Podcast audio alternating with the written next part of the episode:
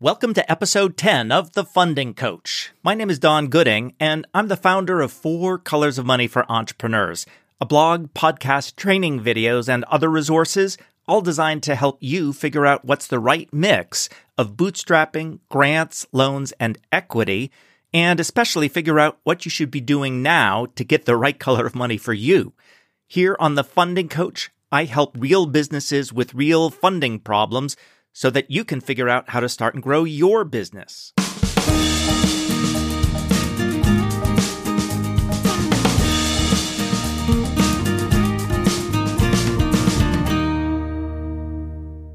In this episode, I'm following on to the interview that I had with Margo Walsh of MaineWorks. As you may recall, if you heard that interview, MaineWorks is a company that helps both people coming out of opioid addiction programs as well as coming out of prison, helping them to find good jobs in uh, industrial construction as well as landscaping. There are two things that I want to follow up with. First of all, I want to build on this phrase that Margo said in passing. I really had no business opening a business to begin with. And I want to extend that to the notion of how many entrepreneurs feel some version of something called imposter syndrome.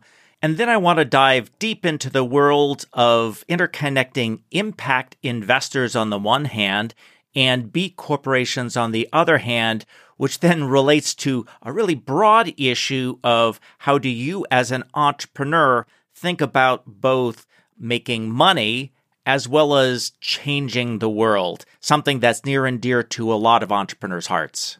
But first, Margo had said, I had no business starting this business. And that reminded me of something I've heard discussed in other contexts called the imposter syndrome. Of course, I looked that up in Wikipedia to get my facts straight, and it turned out in the late 70s, a pair of psychologists came up with this diagnosis because they observed some women, especially in corporations, felt like their accomplishments, which were considerable, uh, were coming from a place where they didn't feel qualified to be doing what they were doing. And so they had this overwhelming fear that they were going to be exposed as frauds. Now, I don't want to get into the deep psychological, but simply extend that as a metaphor, if you will, to the feeling that a lot of entrepreneurs experience, which is to say that they've started a business that they really didn't know a lot about at the beginning. And along the way, they are achieving some success, but they feel like they are an imposter. They feel like they're a fraud and so they denigrate what they've been able to accomplish and they feel at the same time a great anxiety that this success is not going to be sustained because they are kind of a fraud. So I just want to say if you feel this, you are not alone in this kind of feeling. I'm going to draw a direct analogy to my own experience starting an a cappella CD catalog in 1992. So I was a technology venture capitalist. I had plenty of accomplishments there, but in the world of a cappella CDs, I mean, I didn't know anything about the music business when I started. I didn't know anything about retail when I started. Nothing in my background would say that I was going to be successful in doing this. And yet I did it anyways because I was passionate and I wanted to change the world. I wanted more people to hear this wonderful music or music that I considered to be wonderful. And so there were definitely times when I thought of how much I'd achieved and I thought, boy, you know, I just didn't know anything about this business when I got started. And for sure, I ran into some problems because I didn't have that background and yet I persisted. So this is actually a pretty normal, common experience. It's certainly not everybody's experience when they are starting a new company. However, there are plenty of people who start when they're young or they do this jump into a new business as I did, and they are starting from a very fresh perspective on that industry. So there are challenges to be sure because you don't have that industry context. You don't know all the mistakes other people have made. But on the other hand, you do have this fresh perspective and you don't know what you don't know. So you try to do things that other people think are quote unquote impossible. And sometimes that leads to innovations that other people who do have all of that experience would never even think of trying to do because they think that's impossible. In fact, when I was young, I did a lot of musical theater, loved musicals, and one of my favorite shows growing up was the musical Cinderella. And there's a song in Cinderella that ought to be, you know, the theme song for some of the entrepreneurs out there, Impossible. The, the refrain of that song is, Impossible, things are happening every day. And that's an attitude I've actually been able to bring forward in my entrepreneurial career and working with entrepreneurs. And in order to have that attitude, you actually have to have a certain degree of naivete. So I would just say that if you're feeling like, you know, you had no business starting your business, A, you're not alone, and B, you can leverage that to actually come up with new ways of doing things that will be good for the world and make that big difference that you are trying to make in the world. And now I'd like to dive into this very important but complex issue of how do you balance, first of all, making money, both as a company and for investors, and then also trying to have an impact on the world, both as a company as well as investors who are trying to do good things with their money. First of all, as a high level executive summary, there's been continual progress in both domains of how do I make money both as a company and as an investor, and then separately, how do I increase my impact on the world both as a company and as a philanthropist giving to nonprofits or NGOs, non governmental organizations. But what's relatively new over the last 10 or 20 years is trying to put those two together in a systematic way. There's a great deal of progress, but compared to doing those things separately, those domains uh, aren't coming together in as mature a way as either philanthropy on the one hand or investing on the other hand. So that's the high level summary. Of course, corporations, entrepreneurs have for many, many years thought of themselves as making money as well as trying to do good for the world. What's perhaps not as well known is that people with money have tried to do both at the same time as well. In the very early days before World War II, it was wealthy individuals who were considered both venture capitalists and what we would call today angel investors. It was only after World War II that institutions were formed to become professional venture capitalists. And the term angels actually didn't start in high tech companies. Rather, it comes from people who were supporting the arts, specifically on Broadway and in films, because those new plays, those new films required early funding and they had a high failure rate. And so the people who contributed, invested, if you will, in new shows or new films were called angels. Over the last few decades, the angel investment community has become more organized through angel investment groups, and they've started to resemble venture capital in terms of their financial aspirations as well as their financial sophistication. And yet, the world of angel investors includes lots of people who are not organized in groups. And because this is money of individuals, they can do with it whatever they like these same individuals are sometimes philanthropic with their money. So I describe angel investors as having, if you will, two sides of their brain. The angel side that is trying to do good for the world and the investor side of their brain, which is trying to make money. And depending on the individual and the particular opportunity in front of them, they may be acting or thinking more like an angel or more like an investor. The angel side of their brain, if you will, can do anything from thinking about supporting the local economy, supporting a specific entrepreneur because of a relationship with that entrepreneur, or they may be trying to make the world a better case. So, in my personal example, I invested in a company called Ocean Renewable Power Company back when the oil crisis was very much in the headlines. And while I thought that I could make money on ORPC with their tidal energy generation innovation, I also thought that if they succeeded, it would make the world a better place.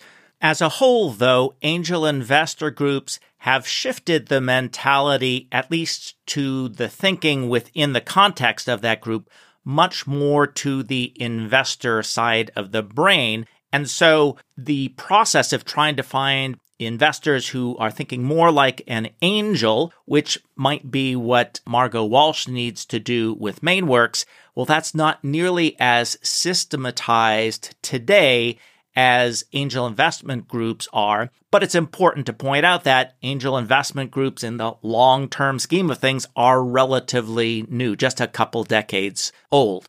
So there's some hope in the future there may become some more systematic approaches for accredited investors to do impact investing, but that doesn't exist today. There's another form of financing that is extremely selective, but is trying to change the world in a way that some people think is going to be for the better.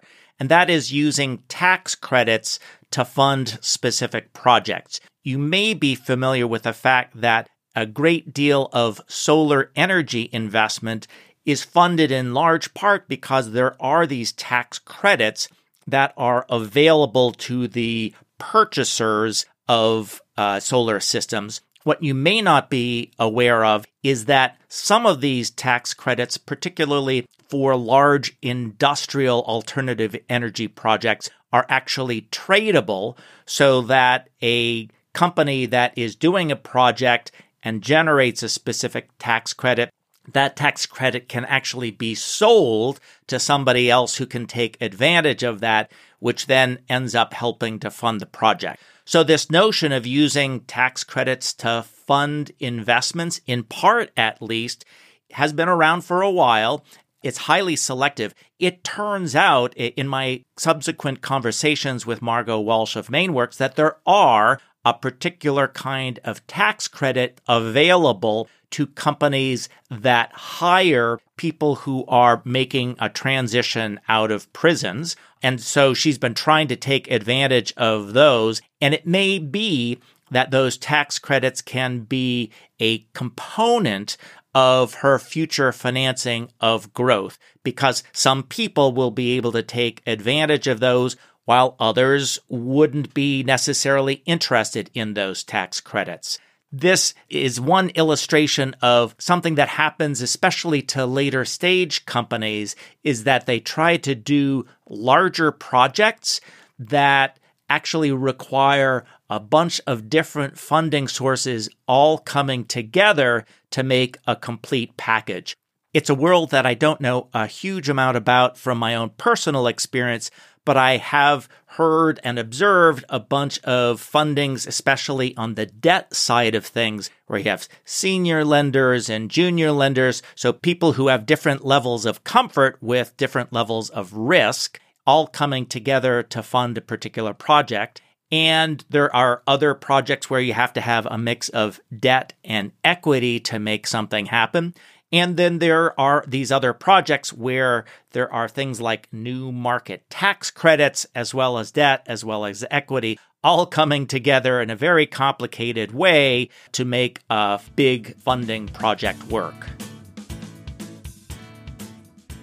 This episode of The Funding Coach is brought to you by Branding Compass. Now, you probably know that building a brand is important, but you don't have tens of thousands of dollars to pay a branding company. And that's why the interactive online tool Branding Compass was created for companies like you. It's like working for an award winning branding firm, but for a fraction of the price. Branding Compass walks you through the questions a branding firm would typically ask.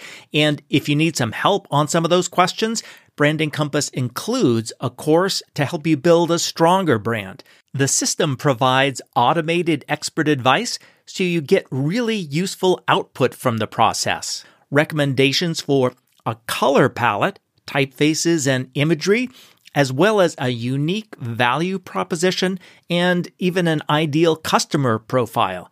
And that's just for the basic version of Branding Compass. If you need more help, you can get it. I was a beta customer for Branding Compass, and I found it extremely helpful even back at the beta stage. You can see my customer testimonial at brandingcompass.com. And while you're there, sign up for the Branding Compass and use the coupon code The Funding Coach, all one word, all lowercase, to save $10 on the right licensing option for you.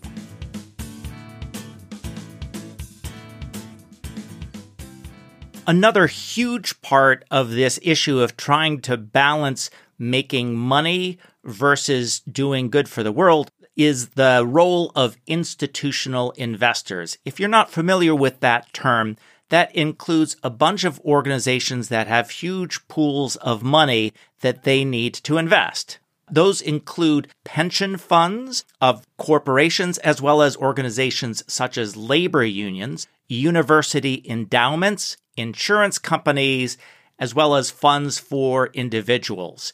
And if you think about the history of these kind of uh, institutional investors and how they've thought about either making money or doing good for the world, they started paying attention to this issue when corporations who were, if you will, doing bad things for the world were agitating the constituencies of these institutional investors to the point where they said, okay, we're not going to invest in companies that are doing bad things.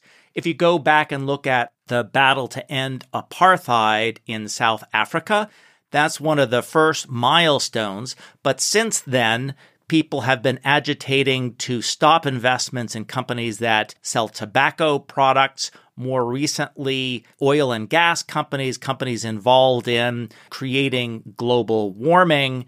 And it's evolved now to the point where there's a term, ESG, which stands for environmental, social, and governance. And companies are now being rated on their ESG. In other words, are they doing evil or are they at least not doing evil to the world? And certain institutional investors, because of the demands of their constituents, the people who are ultimately funding them, are now saying, hey, we're going to take this into account when we're trying to think about who we should invest in. I've had a sideline role in all of this. I, in fact, just yesterday got a little bit of money back from an investment I made a very long time ago in a company that was rating companies on this ESG before ESG was even a, a fully developed phrase. This is part of the challenge of being early in a marketplace. But nowadays, uh, it is something that is on the radar of institutional investors. At the same time that institutional investors are trying to figure out how not to do evil in the world, there's a growing awareness that, in fact, their investments can be used to help organizations that will create positive change. Of course, philanthropy has long been a topic for those with money, but what's relatively new is the notion of impact investing. That is, investing either equity or debt in companies that themselves are going to be making the changes that perhaps more traditionally a nonprofit or NGO might be thought to be creating. And this is exactly the kind of thing that MaineWorks is trying to do. They're trying to use a for profit vehicle to create positive social change. The term impact investing is relatively new. at a conference in 2007 organized by the Rockefeller Foundation, they actually came up with this term to describe the notion of trying to put money into a for profit company and getting some financial return as well as some social benefit. Now, the question is how much return is appropriate? And in a recent survey by one of the large organizations that is monitoring and advocating for impact investing, the expectation of returns is pretty wide across the board. The terms that they use are a return of capital, which is to say, if they put in a million dollars, they want to get a million dollars back. At the high end, they expect risk adjusted market returns. And I'll explain what that means. And then somewhere in the middle, below market returns. So at a high level, they want to at least get their money back. And at the high end, get the same kind of returns that a company with similar kinds of risks would be able to provide them without simultaneously providing the social benefit.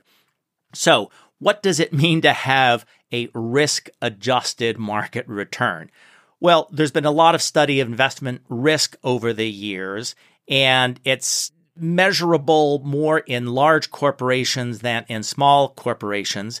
But if you think of it in terms of the venture capital world, uh, there is an expectation that some large percentage of those companies will completely go bust, return zero on the investment, and you need to have a high return from a very few companies.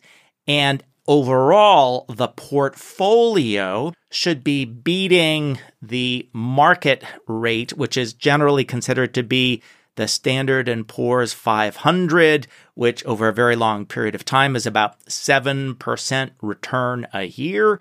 And so the overall goal is to get maybe a portfolio that's earning 15% per year across both the big successes as well as the failures. So let me boil all of that language down to what it might mean for Margo as she's trying to talk to investors.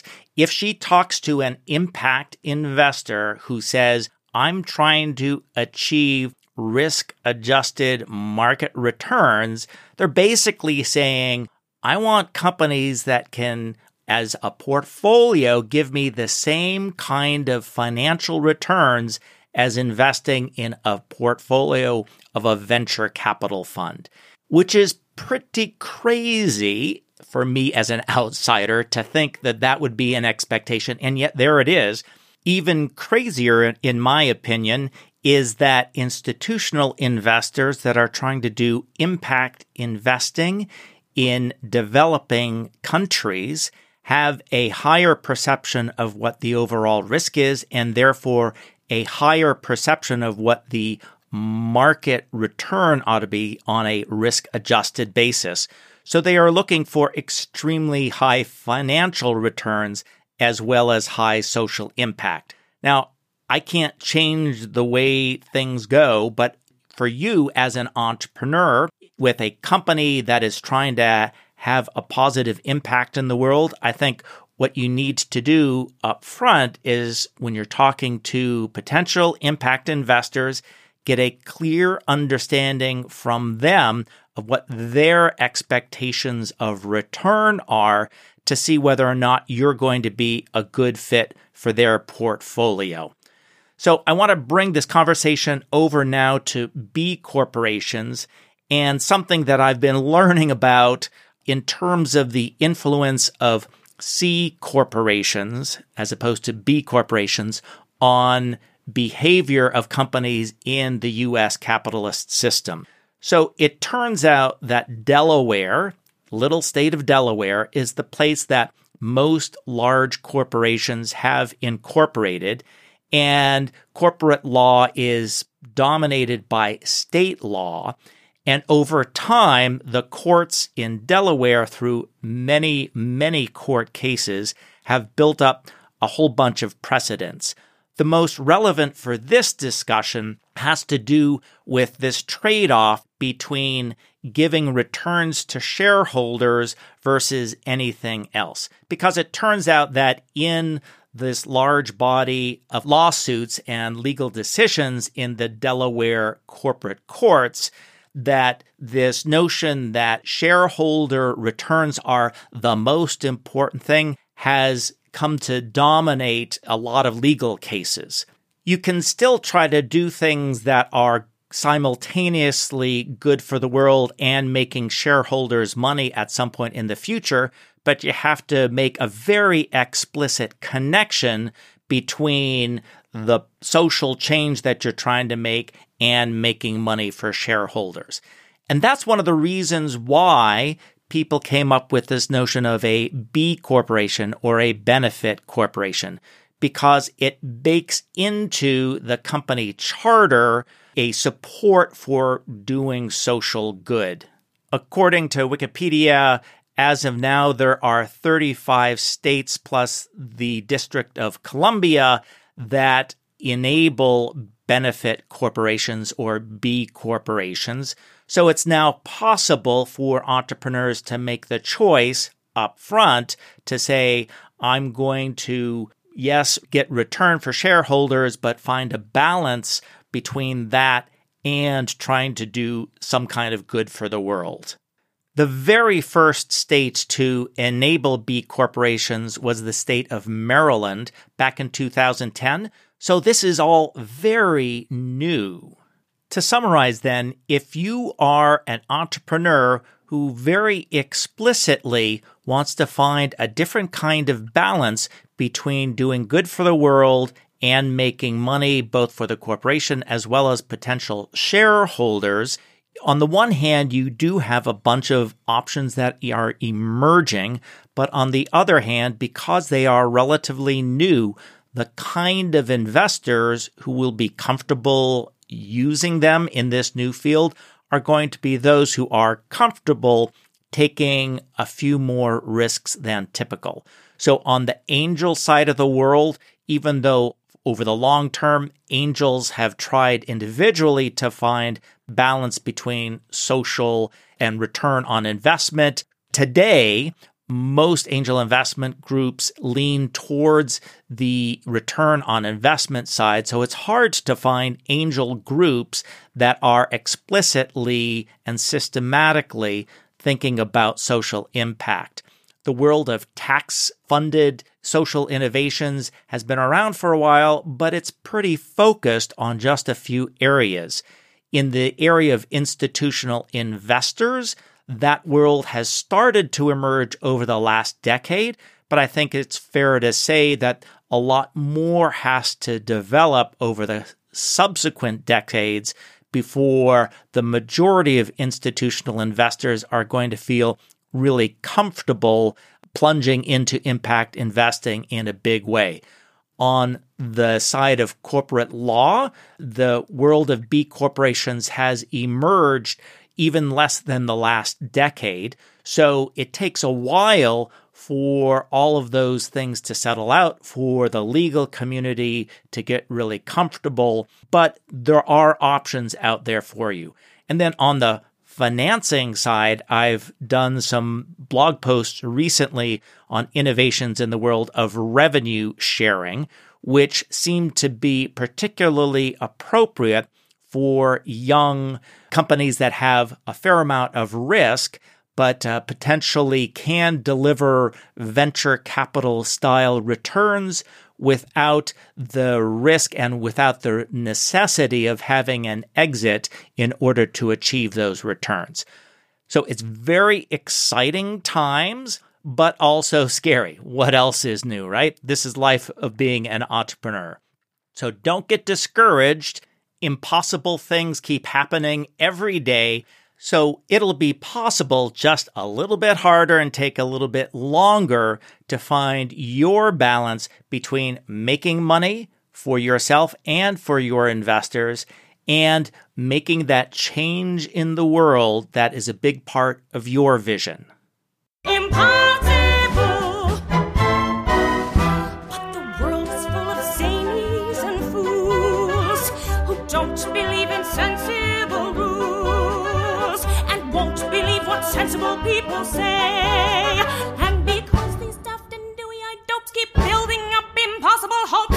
Impossible things are happening every day. And that'll wrap up this episode of The Funding Coach. Please make sure you head on over to fourcolorsofmoney.com where I've included some links and resources related to today's shows. And we'd love to hear your thoughts about this big issue of trying to balance your impact on the world with making money. And also, please uh, head on over to iTunes if you haven't done it already and leave us a rating and a review. We want the whole world to know that it is useful for entrepreneurs to hear real funding challenges and share them with each other. So please let the world know over at iTunes. I really appreciate all of your feedback and you listening, and I look forward very much to chatting with you again soon here on The Funding Coach.